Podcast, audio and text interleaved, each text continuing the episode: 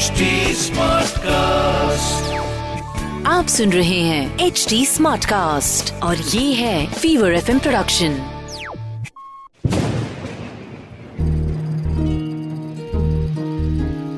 बूंदों से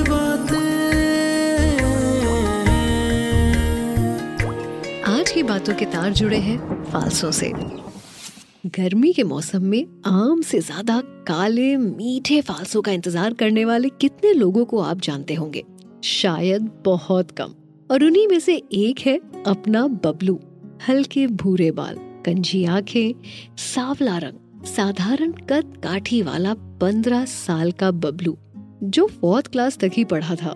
लेकिन उसका एटीट्यूड अपनी उम्र के बच्चों से बहुत ज़्यादा बड़ा था। अब आप सोचेंगे कि बबलू ने आगे पढ़ाई क्यों नहीं की? तो इसके पीछे भी एक बड़ी वजह थी। बबलू की पढ़ाई से दुश्मनी।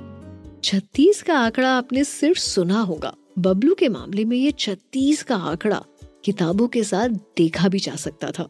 एक रोज की बात है, बबलू अपने गाँव के स्कूल के मैदान में कंचे खेल रहा था। आखिरी कंचे पर उसका निशाना लगने ही वाला था कि पीछे से उसके मास्टर साहब की आवाज़ आई। बबलू? बबलू नालायक। वहाँ मैं सबको गणित पढ़ा रहा हूँ और तू यहाँ मैदान में बैठकर कंचे खेल रहा है। तेरे बाबूजी को लगता है कि तू एक दिन बड़ा आदमी बनेगा। और, और तू ये सब रुक रुक। आज तेरी खैर नहीं। मास्टर साहब को गुस्से से लाल हाथ में छड़ी पकड़े देखकर बबलू ने अपने बाकी के कंचे बिना उठाए ही वहाँ से नौ दो ग्यारह होने का सोचा। और धूल उड़ाते हुए दौड़ने लगा। पैरों में दो तरफ़ से उधड़ी हुई चप्पल थी, जिसे उसकी माँ ने तीन बार सिलने की नाकाम कोशिश करी। सरपट सरपट बबलू, मास्टर साहब के साय को भी पीछे छोड़कर घर पहुँच गया। माँ घर में रोटी की तैयारी कर रही थी। बबलू को हाफ्ता देख बोली, अरे बबलू बेटा, इतनी जल्दी कैसे आ गया? आज मास्टर साहब छुट्टी पर है क्या? चल, आ ही गया है तो गर्मा गर्म रोटी खाने के लिए जल्दी से हाथ मुँह धोकर बैठ जा। एक तरफ़ तवे पर रोटियाँ सिक रही थी तो दूसरी तरफ़ बबलू के पसीने मास्टर साहब की वजह से छूटने लगे थे। पहली रोटी का निवाला जैसे ही मुँह में जाने को था कि ज़ोर ज़ोर से घर के दरवाजे को कोई पीटने लगा। बबलू की सिट्टी पिट्टी गुल हो गई। उसे लगा कि आज मास्टर साहब उसके कंचे खेलने और पढ़ाई ना करने की बात माँ को बता देंगे। फिर माँ तो माँ है, वो हर बात बाबूजी से कह देती है। और बाबूजी ठहरे बाबूजी। वो छड़ी, जूता, चप्पल, बेलन, जो हाथ में आएगा, उससे उसकी सुताई कर देंगे।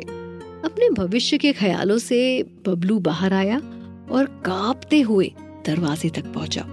उसने सोच लिया था कि मास्टर साहब के पैर पकड़ लेगा और उनसे जैसे तैसे चुप होने को कह देगा। मगर दरवाज़ा खोलते ही वो एकदम सन्न रह गया। बाबूजी? अरे बाबूजी को क्या हुआ? चाचा बाबूजी ठीक तो है ना? इन्हें इन्हें अंदर ले आइए। बबलू के बाबूजी को गाँव के कुछ लोग सहारा देकर घर लाए थे। पूछने पर पता चला कि उनकी तबीयत अचानक बिगड़ गई और वो बेहोश हो गए। माहौल थोड़ा उदास हो गया। डॉक्टर साहब को बुलाया गया जिन्होंने चिंता और बढ़ा दी। बबलू के बाबूजी को टीबी हो गया था। डॉक्टर की सलाह से उन्हें घर पर लग कर अपना इलाज करवाने को कहा गया। अब समस्या दूसरी खड़ी हो गई। घर में छह लोग और कमाने वाले सिर्फ़ बाबूजी। कैसे होगा? क्या करेंगे? ये किसी के समझ में नहीं आ रहा था। दो तीन दिन गुजर गए। फिर एक दिन माँ जब सुबह उठी आँगन की सफ़ाई करने को तो देखा कि बाबूजी का फल वाला ठेला गायब था। उन्होंने आसपास ढूंढा, बाज़ार तक चली गई। बाज़ार जब पहुँची तो उनकी आँखों में नमी थी। बाबूजी के फल वाले ठेले के साथ उन्हें बबलू दिखा, जो आम, खीरा, तरबूज और फालसे को पानी से छिड़काव कर ठेले में सजा रहा था और ग्राहकों को बुला रहा था। माँ ने ये देखकर बबलू को आवाज़ लगाई, बबलू बबलू, ये सब क्यों बेटा? तेरी पढ़ाई छूट जाएगी और बाबूजी को इससे ज़्यादा दुख होगा। माँ, तुम चिंता मत करो। मैं सब संभाल लूँगा। दिन में फेरी लगाऊँगा और रात में पढ़ाई। मास्टर साहब से भी मेरी बात हो गई है। उन्होंने रोज रात मुझे अपने घर पढ़ाने बुलाया है। जिस बबलू का किताबों से छत्तीस का आंकड़ा था, आज ज़िम्मेदारी सर पर आते ही उसने उन्हीं किताबों से दोस्ती भी कर ली।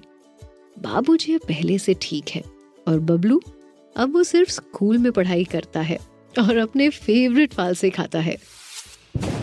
ये थी बूंदों से बातें return by Vartika mixed by Ankit video produce by Arpan और आवाज़ मेरी, यानी पूजा की है। आपको आज की कहानी कैसी लगी, हमें कमेंट करके बताइएगा ज़रूर। हमारे सोशल मीडिया हैंडल्स हैं एच टी और फीवर एफएम ऑफिशियल हम फेसबुक इंस्टाग्राम और ट्विटर पर भी मौजूद हैं। बूंदों से बातें।